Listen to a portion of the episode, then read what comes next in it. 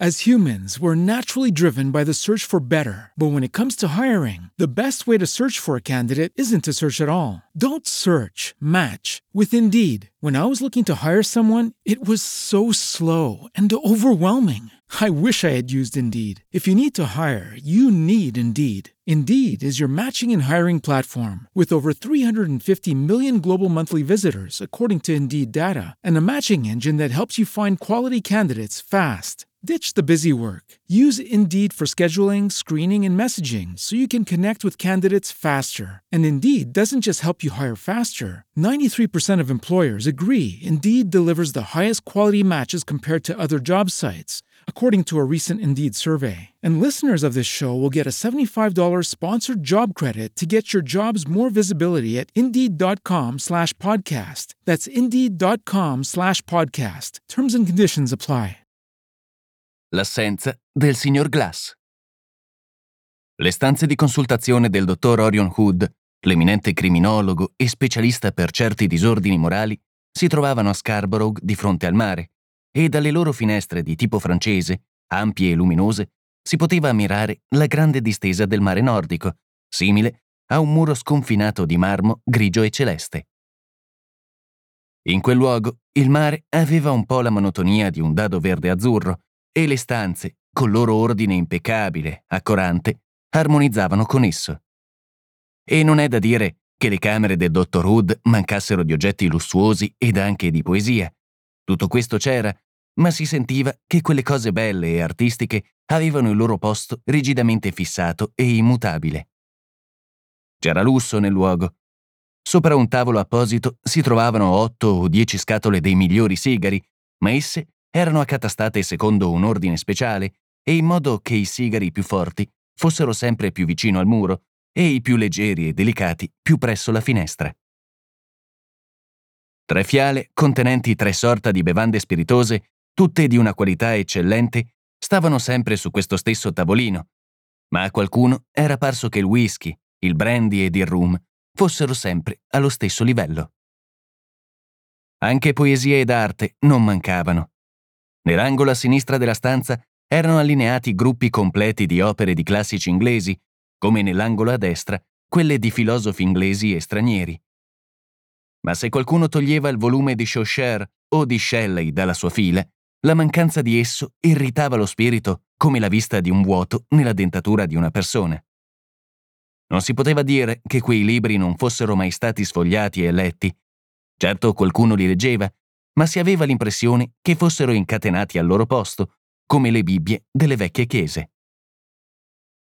Il dottor Wood trattava la sua biblioteca privata come fosse una biblioteca pubblica, e se questa rigida scientifica intangibilità regolava anche gli scaffali contenenti liriche e ballate, i tavoli su cui posavano liquori e tabacco, tanto più questo culto barocco dell'ordine imperava nelle scansie dedicate ai libri dello specialista, e sulle tavole dove erano collocati i fragili e magici strumenti di chimica o di meccanica. Il dottor Wood passeggiava su e giù per tutta la lunghezza delle sue stanze, i cui limiti erano, come si esprimerebbe la geografia per ragazzi, ad oriente il mare del nord e a ponente le file serrate della sua biblioteca di sociologia e criminologia. Era vestito di velluto come un artista, ma non aveva nulla della negligenza dell'artista. I suoi capelli erano molto brizzolati, ma folti e robusti. La sua faccia era un po' incavata, ma colorita e con un'espressione di attesa. Ogni cosa in lui e attorno a lui indicava un non so che di rigido e di inquieto insieme, simile a quel grande mare nordico in riva al quale, per mero principio di igiene, aveva fabbricato la sua casa. Per una comicità del caso, qualcuno che era forse l'essere più diametralmente opposto al dottor Hood e al suo ambiente, spinse la porta ed entrò in quelle lunghe, strette stanze prospicenti al mare. Un breve ma cortese invito fece avanzare il visitatore, che si trovò così nella stanza dove il dottore aspettava. Era una piccola figura goffa e insignificante, ed era tanto impacciato col suo cappello e l'ombrello in mano quanto avrebbe potuto esserlo con un pesante bagaglio. L'ombrello era un nero e prosaico fagotto al di là di ogni possibilità di restauro. Il cappello, pure nero, dalla tesa incurvata, come usano a volte portarlo i preti inglesi. E l'uomo, la vera personificazione della semplicità e della dabbenaggine.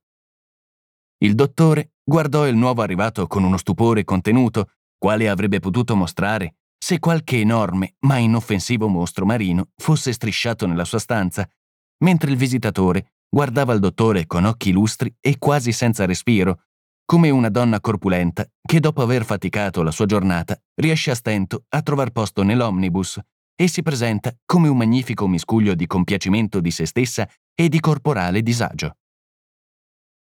Il cappello del nostro uomo rotolò sul tappeto. Il pesante ombrello gli scivolò fra le ginocchia.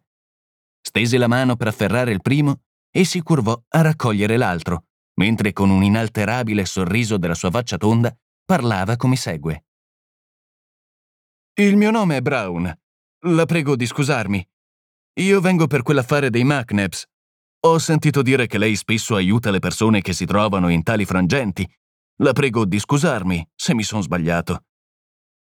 Nel frattempo, contorcendosi, aveva recuperato il cappello e gli dava una piccola curva bizzarra come per rimettere ogni cosa a posto. Non capisco, rispose lo scienziato con una fredda intensità di voce. Temo che abbiate sbagliato di appartamento. Io sono il dottor Hood e il mio lavoro è quasi unicamente letterario e a scopo educativo. È vero che qualche volta sono stato consultato dalla polizia in casi di speciale difficoltà e importanza, ma... Oh, questo è della più grande importanza, interruppe il piccolo uomo a nome Brown. Sappia che la madre della ragazza non vuole che essi si sposino. E si appoggiò alla spalliera della sedia, raggiante per la ragionevolezza del suo argomento. Il dottor Hood corrugò la fronte ma nei suoi occhi riluceva qualche cosa che poteva essere sdegno o sollazzo. Eppure, disse, non capisco bene ancora. Vede, essi desiderano sposarsi, disse l'uomo col cappello da prete. Maggie McNabb e il giovane Todd Hunter desiderano sposarsi. Ora, che cosa può esservi di più importante di questo? I trionfi del grande scienziato Orion Hood l'avevano privato di molte cose, Alcuni dicevano della salute, altri della religione, ma non l'avevano interamente spogliato del senso del comico e dell'assurdo. All'ultimo argomento dell'ingenuo prete non poté trattenere uno scoppio di larità e si sprofondò in una poltrona nell'atteggiamento ironico di un medico consulente. Signor Brown, disse gravemente, sono passati 14 anni e mezzo da che fui pregato di interessarmi del tentato avvelenamento del presidente francese al banchetto offerto dal sindaco in suo onore. Adesso, secondo quello che voi mi dite, si tratta di vedere se una vostra conoscente chiamata Maggie sia una conveniente fidanzata per un suo amico chiamato Todd Hunter. Ebbene, signor Brown, io amo l'imprevisto. Mi occuperò di questa faccenda e darò alla famiglia McNabb i miei migliori consigli come li diedi allora alla Repubblica francese e al re d'Inghilterra. Anzi, migliori, perché 14 anni non sono passati inutilmente. Non ho nulla da fare questo pomeriggio e ascolterò volentieri la vostra storia. Il piccolo prete lo ringraziò con sincero calore, ma insieme con una semplicità un po' buffa, nello stesso modo che avrebbe ringraziato uno sconosciuto che gli avesse passato i fiammiferi in una sala per fumatori e non, come si addiceva al curatore di Kew Gardens, che accettava di recarsi con lui in un campo ignoto per trovarvi il trifoglio della felicità. Senza quasi interruzione, dopo i più vivi ringraziamenti, il prete cominciò il suo racconto. Le ho già detto che io mi chiamo Brown.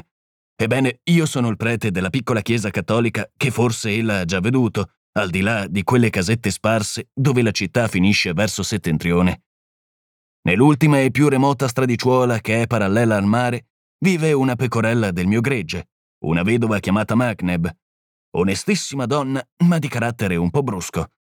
Essa ha una figlia e affitta camere per vivere. Ma ci sono sempre questioni fra lei e sua figlia e fra lei e i suoi inquilini. In questo momento essa ne ha uno solo, un giovanotto chiamato Todd Hunter, il quale le ha dato più disturbi di tutti gli altri perché desidera sposare la ragazza. E la ragazza? domandò il dottor Hood con suo grande, benché contenuto divertimento. Che cosa desidera? Naturalmente, essa desidera sposarlo. esclamò padre Brown con calore. È questa la terribile complicazione. È un enigma tremendo, disse il dottor Hood. Questo Giacomo Todhunter, continuò il prete, è un giovane molto per bene, per quanto io sappia, ma nessuno conosce molto di lui. Egli è un giovanotto piuttosto bruno, di carattere allegro, agile come una scimmia, sbarbato come un attore e cortese e servizievole come fosse nato per essere utile ai suoi simili. Dicono che abbia del denaro e che il suo portafoglio sia sempre ben fornito, ma nessuno conosce il suo commercio e il suo lavoro.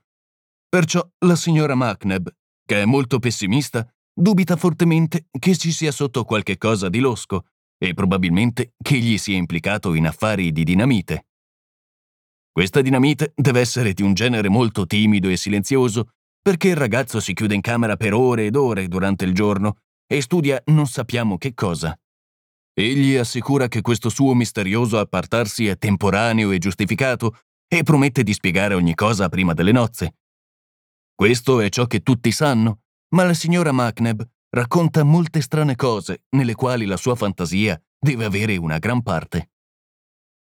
Ella sa, dottore, come sopra un fondo di ignoranza possa crescere rigogliosa la graminia della fiaba e della superstizione, sicché non fa meraviglia sentir dire le cose più assurde, come ad esempio che si odono due voci parlare nella camera del giovinotto quando egli vi è chiuso dentro, mentre una volta aperta la porta si trova che egli è da solo.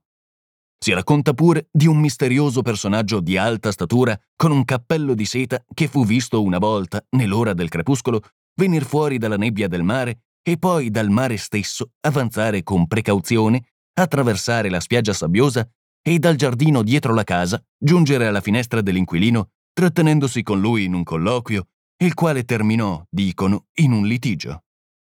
Todd Hunter avrebbe poi chiuso la finestra con violenza e l'uomo dal cappello di seta sarebbe tornato in mare scomparendo nella nebbia. Queste storie sono messe in giro dalla famiglia con i particolari e le supposizioni più stravaganti, ma il racconto preferito della signora Macneb è che ogni notte un uomo sbuca fuori dal grande baule che è nell'angolo e che è sempre chiuso a chiave. Ella vede come quella porta sigillata dia luogo allo scatenarsi di tutte le fantasie che ne creano fiabe simili a quelle delle mille e una notte. Eppure il povero ragazzo, nel suo decente vestito scuro, Sembra innocente e compito come un orologio da salotto.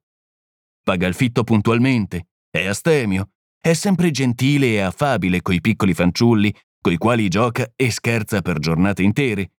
E ciò che bisogna prendere soprattutto in considerazione è ormai divenuto popolare come l'amico della ragazza che egli è pronto a sposare dinanzi al suo parroco anche domani.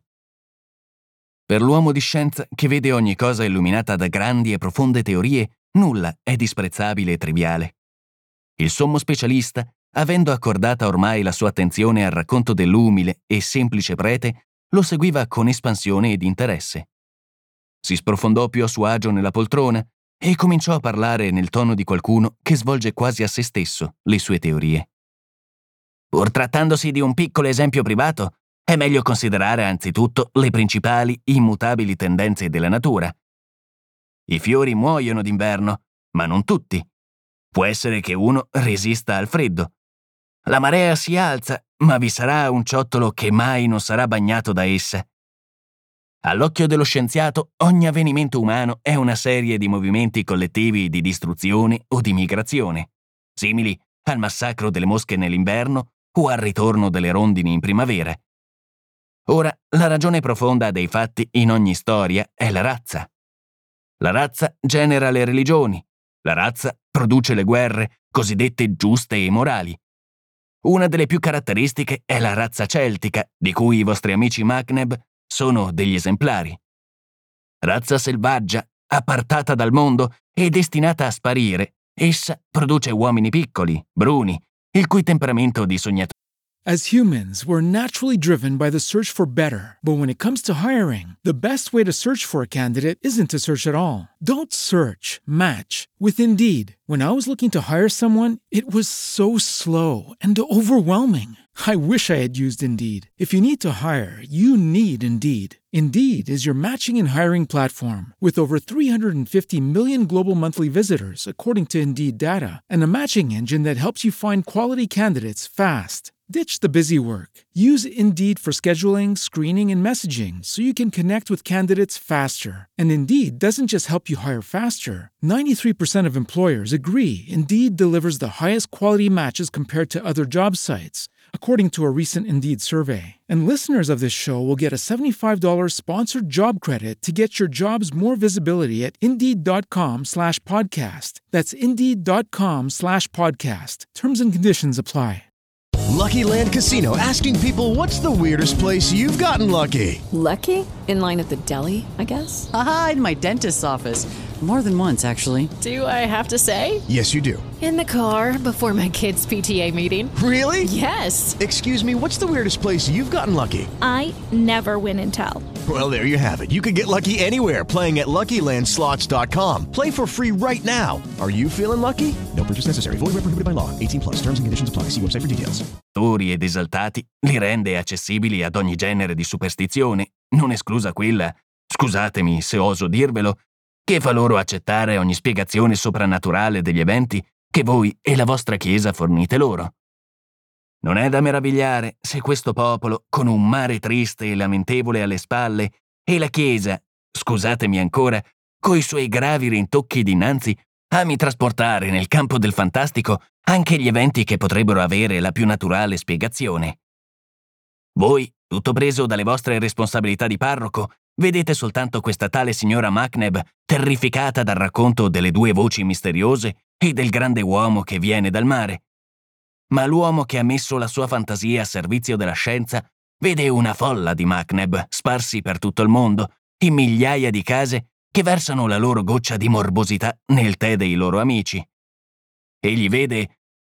Prima che il dottore potesse terminare la frase, una chiamata più impaziente della prima venne dal di fuori. Qualcuno, con vesti fruscianti, si era introdotto precipitosamente in fondo al corridoio e quando la porta si aprì, apparve la figura di una giovanetta decentemente vestita, ma tutta scompigliata e accalorata per la corsa. I suoi biondi capelli erano in disordine e il suo volto si sarebbe potuto dire perfettamente bello se non fosse stato per il rilievo delle guance e il colorito troppo vivo alla maniera scozzese. Il suo modo di scusarsi fu quasi imperioso, come un comando. Mi dispiace di interromperla, signore, essa disse, ma ho dovuto venire subito a chiamare padre Brown. Si tratta di vita o di morte. Padre Brown si alzò in piedi concitato. Che cos'è accaduto, Maggie? disse. Giacomo è stato assassinato, per quanto io posso capire, rispose la fanciulla ancora ansante. Quell'uomo, Glass, è stato ancora lui. Li ho sentiti chiaramente parlare attraverso la porta. Erano due voci diverse, quella di Giacomo bassa e cadenzata e l'altra acuta e trillante. Quell'uomo, Glass, ripeté il prete perplesso. Ora so che il suo nome è Glass, rispose la fanciulla con impazienza. L'ho sentito da dietro la porta. Essi litigavano per affari di denaro, credo, perché ho udito più volte Giacomo dire Così va bene, signor Glass, oppure No, signor Glass, e così via. Ma smettiamo di chiacchierare. Voi dovete venire subito e forse saremo ancora in tempo. Ma in tempo per che cosa? domandò il dottor Hood, che fino ad allora aveva osservato e studiato la fanciulla con vivo interesse. Che cosa c'è nel signor Glass e nei suoi imbarazzi finanziari che richieda un così pronto intervento? Ho provato ad abbattere la porta, ma non ci sono riuscita, rispose prontamente la ragazza. Allora sono corsa dall'altra parte dietro la casa e mi sono arrampicata sul davanzale della finestra che guarda dentro la stanza. Era tutto scuro e sembrava che non ci fosse nessuno, ma posso giurare che ho visto Giacomo buttato in terra come un sacco, come se l'avessero strangolato o pugnalato. È una cosa molto seria, disse padre Brown, raccogliendo cappello ed ombrello ed alzandosi. Proprio ora stavo parlando del vostro caso con questo signore e il suo giudizio. Ora ha subito delle modificazioni. disse gravemente lo scienziato. Io non credo che questa signorina sia così celtica come l'avevo pensata. Siccome al momento non ho nulla da fare, prenderò il cappello e m'avvierò con voi. In pochi minuti tutti e tre erano vicini all'estremità della squallida via dove abitava la signorina Macneb. La fanciulla precedeva risoluta e ansante, a passi lunghi alla maniera dei montanari. Veniva dietro il criminologo con un garbo signorile, non disgiunto da una certa rapidità felina, ed il prete ad un trotto energico, privo di ogni eleganza e distinzione. L'aspetto di quel punto estremo della città giustificava l'accenno fatto dal dottor Hood riguardo all'influenza che luoghi desolati e monotoni possono avere sulla fantasia. Case sparse, lontane fra loro, senza continuità di linea, lungo la riva del mare, un pomeriggio scialbo che languiva in un tramonto opprimente e fosco, il mare di un rosso nerastro che mormorava minacciosamente.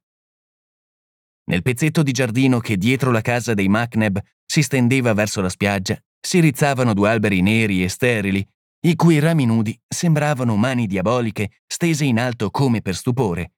E quando la signora Macneb corse giù per la strada incontro ai tre che venivano con mani protese e la faccia stravolta, sembrava anch'esso davvero un demonio. Il dottore e il prete risposero appena alle sue assordanti ripetizioni del racconto di sua figlia, a cui aggiungeva per proprio conto dettagli scompigliati, ora minacciando vendetta contro Glass per l'assassinio commesso, ora imprecando contro Todd Hunter per essersi fatto assassinare o per aver osato porre gli occhi sulla sua figliola o per essere morto prima di sposarla.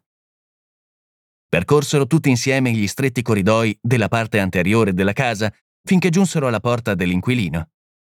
Allora il dottor Wood, con un trucco da vecchio poliziotto, spingendo poderosamente con la spalla un battente della porta, aprì e irruppe nella stanza. Una scena di silenziosa catastrofe si presentò ai loro occhi. Nessuno, dopo aver gettato da dentro uno sguardo, anche solo di sfuggita, avrebbe potuto dubitare che quella camera fosse stata il teatro di una tremenda lotta fra due o forse più persone. Carte da gioco allineate sulla tavola o sparse sul pavimento come se una partita fosse stata interrotta. Su di un altro tavolo due bicchieri da vino pronti per essere riempiti, mentre un terzo era sul pavimento in mille pezzi. A pochi passi da questo, un'arma sottile e dritta, che poteva essere un lungo coltello o una corta spada, ma con un manico tutto ornato e dipinto.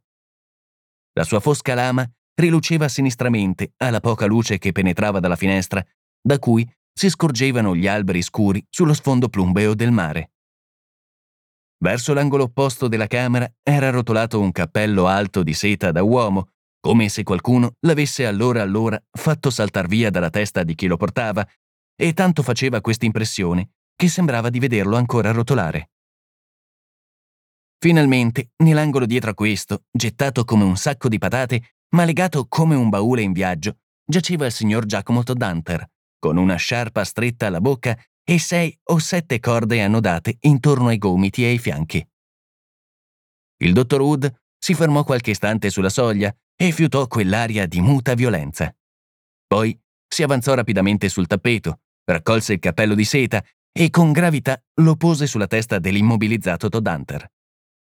Per questi il cappello era così largo che quasi gli scivolò sulle spalle. Il cappello del signor Glass, disse il dottore, tornando indietro ed osservando nell'interno con una lente da tasca. Come spiegare l'assenza del signor Glass e la presenza qui del suo cappello? Perché il signor Glass non è un uomo disordinato nei suoi indumenti. Questo cappello è di forma elegante e abitualmente spazzolato e lucidato, benché non molto nuovo. Di un vecchio damerino, penserei. Ma per l'amor del cielo, gridò la signorina Macneb, non pensate prima a slegare il poveretto? Ho detto vecchio appositamente, benché non con certezza, continuò l'espositore. La mia ragione per dir questo può sembrare un po' peregrina. I capelli degli esseri umani cadono in grado molto diverso, ma quasi sempre cadono a poco a poco, ed io dovrei vedere con la lente dei piccoli capelli in un cappello portato recentemente. Qui invece non ve ne sono, Ciò che mi fa pensare che il signor Glass sia calvo. Ora, se mettiamo insieme queste due cose, la testa senza capelli e una voce acuta e querula, come quella che la signorina ha così vivamente descritta, pazienza, mia cara signorina, possiamo dedurne che l'uomo fosse in età piuttosto avanzata. Non di meno, egli era probabilmente robusto e quasi certamente di alta statura. Per questo posso riferirmi al racconto della sua prima comparsa alla finestra, in cui viene descritto come un uomo alto con cappello di seta. Ma io credo di avere un giudizio più certo.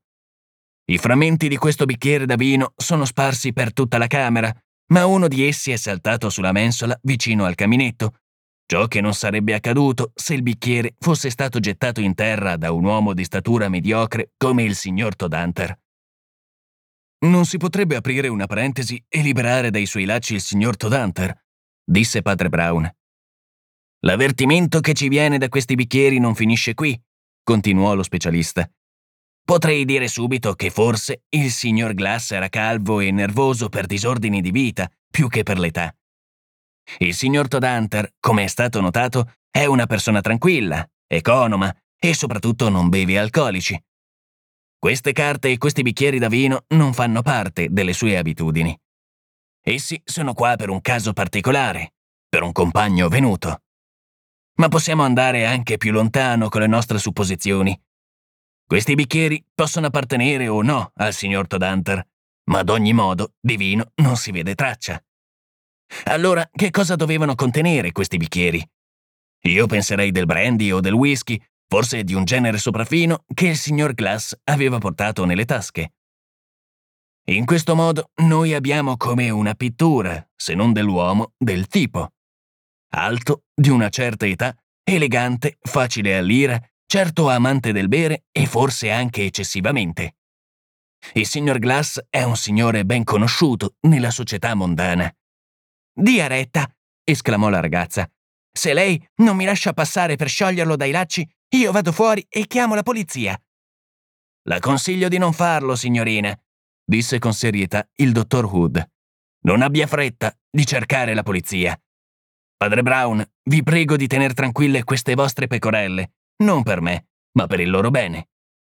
Ora che noi abbiamo veduto qualche cosa della figura e delle qualità del signor Glass, quali sono i principali fatti conosciuti riguardanti il signor Todd Hunter? Beh, sono tre. Egli è economo, è più o meno ricco ed ha un segreto. È chiaro che questi sono i tre contrassegni del brav'uomo che si presta ad essere ricattato. Ed è ugualmente chiaro che la meschina eleganza, le abitudini spenderecce e l'acuta irritazione del signor Glass sono gli indizi dell'uomo che vuol fare un ricatto.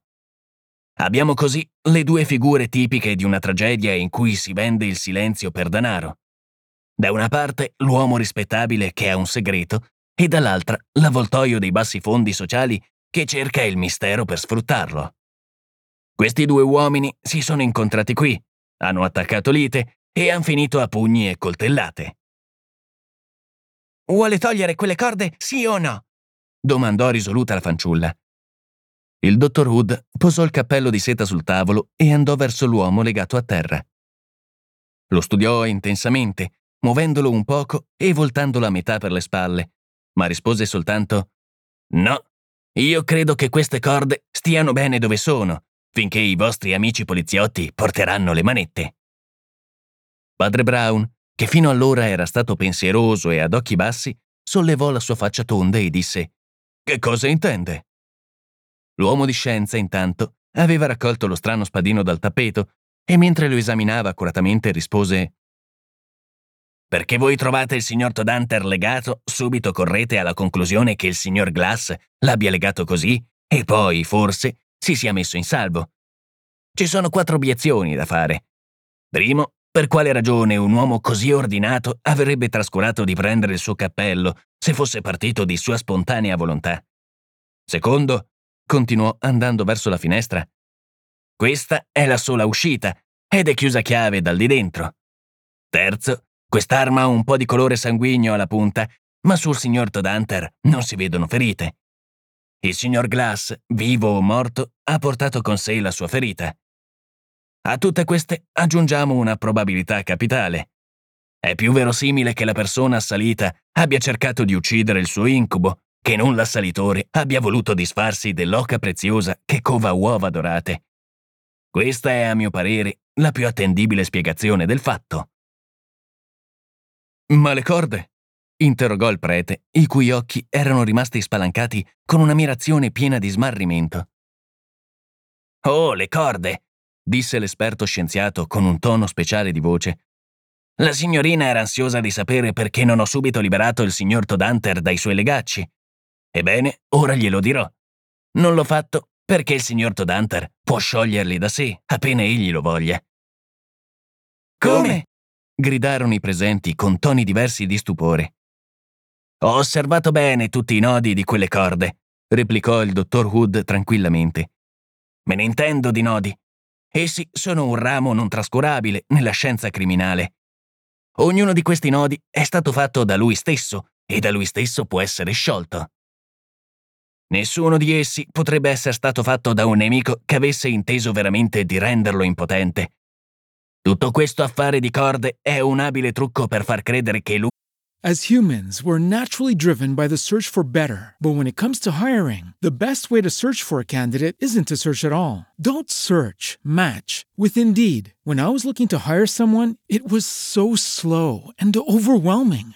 I wish I had used Indeed. If you need to hire, you need Indeed. Indeed is your matching and hiring platform with over 350 million global monthly visitors, according to Indeed data, and a matching engine that helps you find quality candidates fast. Ditch the busy work. Use Indeed for scheduling, screening, and messaging so you can connect with candidates faster. And Indeed doesn't just help you hire faster. 93% of employers agree Indeed delivers the highest quality matches compared to other job sites, according to a recent Indeed survey. And listeners of this show will get a $75 sponsored job credit to get your jobs more visibility at Indeed.com slash podcast. That's Indeed.com slash podcast. Terms and conditions apply.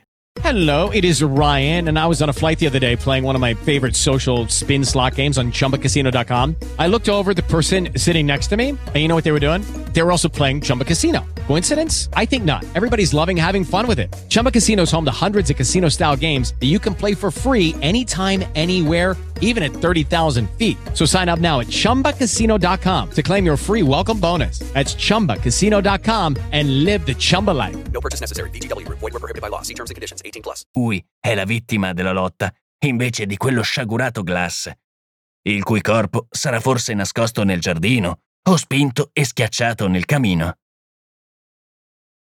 Vi fu un silenzio opprimente. Nella stanza faceva buio. Gli alberi del giardino, avvolti dalla nebbia del mare, sembravano più curvi e neri che mai e parevano quasi più vicini alla finestra. Si poteva fantasticare che fossero mostri marini somiglianti a granchi o seppie o polipi dai lunghi tentacoli attorcigliati che si fossero trascinati fuori dal mare per vedere la fine di quella tragedia, come una volta ne era sbucato fuori lui, il miserabile, la vittima di essa, il terribile uomo dal cappello alto. Tutta l'aria era ammorbata di violenza per ricatto ed estorsione, il più morboso dei delitti umani, perché è una colpa che cela una colpa. È come un nero impiastro su una ferita ancor più nera. La faccia del piccolo prete cattolico, abitualmente bonaria ed anche un po' comica, fu d'improvviso alterata da uno strano cipiglio.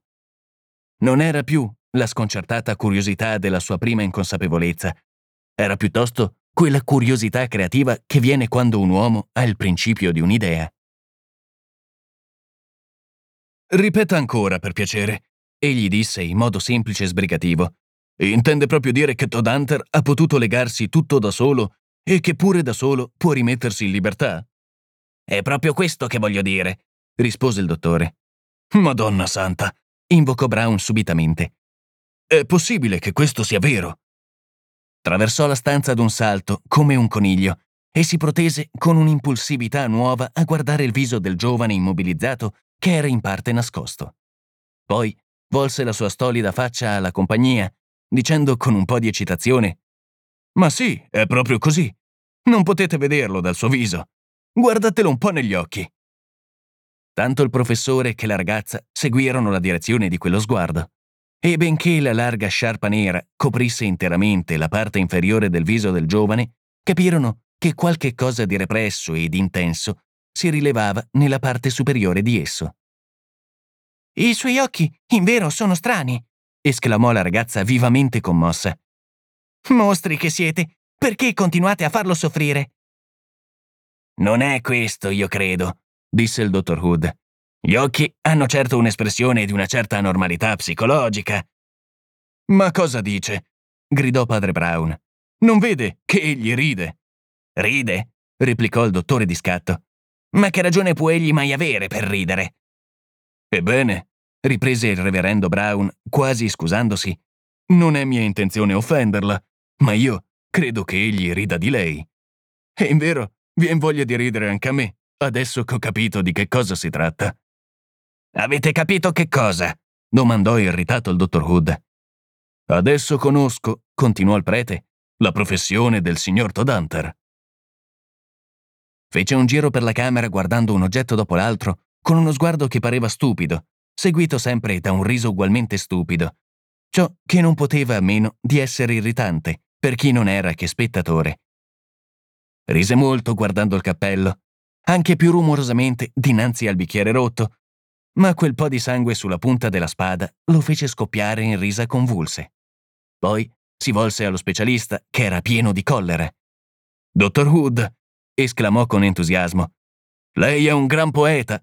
Ha dato vita a un essere increato.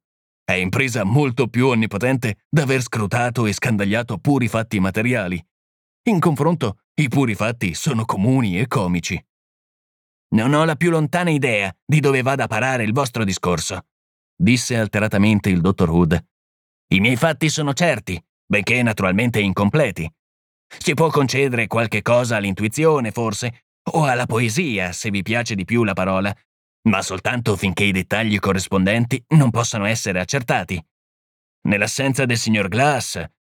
Ma è questo il punto, proprio questo, disse il piccolo prete con un cenno vivace della testa. Bisogna convincersi di questo punto prima di tutto, dell'assenza del signor Glass. Egli è così interamente assente. Suppongo, egli aggiunse con riflessione, che non vi fu mai nessuno così assente come il signor Glass.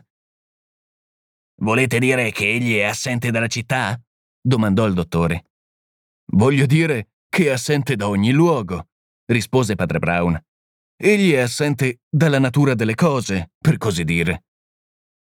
Pensate proprio seriamente che non esista tale persona? disse lo specialista sorridendo. Il prete accennò di sì col capo. È quasi un peccato, non è vero? disse. Orion Hood irruppe in un riso sprezzante. Ebbene, disse, prima di andare avanti in cerca di altre evidenze, prendiamo la prima prova che ci viene sotto, il primo fatto che colpisce quando si entra nella camera. Se non esiste un signor Glass, di chi è questo cappello? È del signor Todhunter, rispose Brown. Ma non gli va bene. Egli non potrebbe mai portarlo, esclamò Hood con impazienza. Padre Brown scosse la testa con ineffabile dolcezza. Non ho mai detto che egli potrebbe portarlo, rispose. Ho detto che è un suo cappello. O se vuole una sfumatura più chiara, un cappello che è suo. E dov'è la differenza? chiese il criminologo con un leggero sorriso di scherno. Mio caro signore, esclamò il buon prete con un primo movimento molto simile all'impazienza. Se lei va nella più vicina strada dal primo negozio di cappelli, lei capirà che c'è una differenza fra il cappello di un uomo e i capelli che gli appartengono. Ma un cappellaio ricava un guadagno dalla sua merce di cappelli nuovi. Che cosa può ricavare Todd Hunter da questo unico cappello usato? Conigli, rispose prontamente padre Brown. Che cosa? esclamò il dottor Hood. Conigli, nastri, dolciumi, pesci dorati, rotoli di carta colorata, disse il reverendo rapidamente, non ha veduto tutto questo quando ha scoperto il trucco delle corde legate? Riguardo alla spada è la stessa cosa. Il signor Todhunter non ha su di sé la minima scalfitura, ma l'ha dentro di sé. Volete dire sotto gli abiti? domandò la signorina Macneb. Non voglio dire sotto gli abiti, ma dentro di lui stesso, disse padre Brown. Spiegatevi meglio perché io non capisco.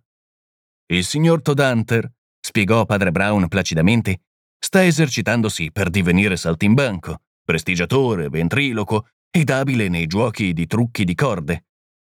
Come prestigiatore, egli fa degli scongiuri servendosi di un cappello. E se questo non ha traccia di capelli, ciò non dipende dall'essere stato portato da un signor Glass prematuramente calvo, ma dal non essere mai stato portato da alcuno. Come giocoliere fa giochi di mano con tre bicchieri, esercitandosi a lanciarli in alto e a riprenderli al volo. Ma essendo ancora un po' inesperto, un bicchiere gli si è frantumato battendo sul soffitto. E così si spiega la presenza della spada che per dovere ed orgoglio professionale egli deve imparare ad inghiottire. Ma di nuovo, essendo agli inizi della sua professione, si è fatto una leggera scalfitura alla gola.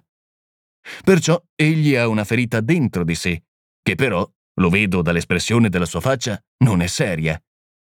E si stava esercitando anche al trucco di liberarsi dalle corde, ad imitazione dei fratelli Davenport, ed era forse sul punto di sciogliersi da esse quando noi abbiamo fatto irruzione nella sua camera.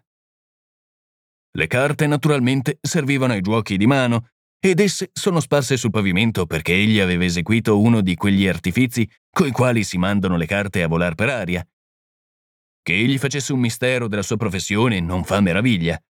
Ogni giocoliere fa lo stesso, acciò che non siano svelati i trucchi del mestiere ma il solo fatto di un ozioso con cappello alto che fu visto una volta curiosare alla sua finestra e che egli respinse con grande indignazione è stato sufficiente per metterci tutti sulla falsa strada di un romanzo che non esiste e per farci immaginare la vita intera di quest'uomo tormentata dall'incubo di un signor Glass, da uno spettro col cappello di seta.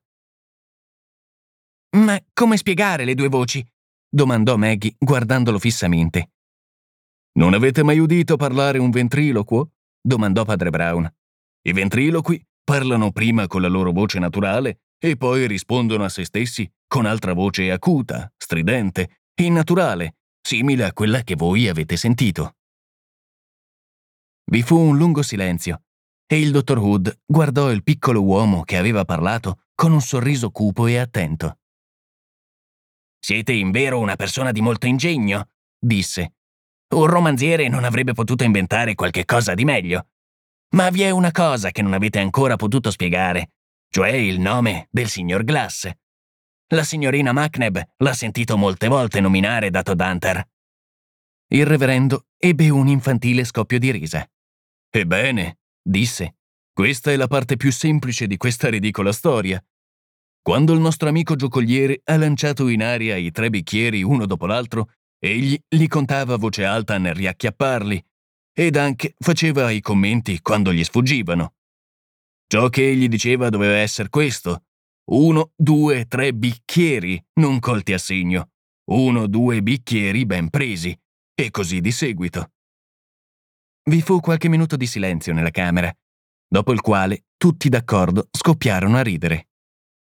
Mentre così facevano, la figura nell'angolo si decise a sciogliersi dalle corde e le lasciò cadere con aria di trionfo.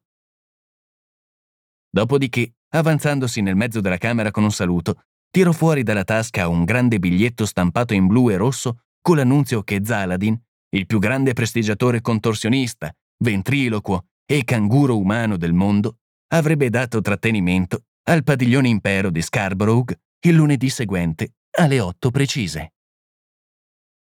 With the Lucky Land slots, you can get lucky just about anywhere. This is your captain speaking. Uh, we've got clear runway and the weather's fine, but we're just going to circle up here a while and uh, get lucky. No, no, nothing like that. It's just these cash prizes add up quick. So I suggest you sit back, keep your tray table upright, and start getting lucky. Play for free at LuckyLandSlots.com. Are you feeling lucky? No purchase necessary. Void where prohibited by law. 18 plus terms and conditions apply. See website for details.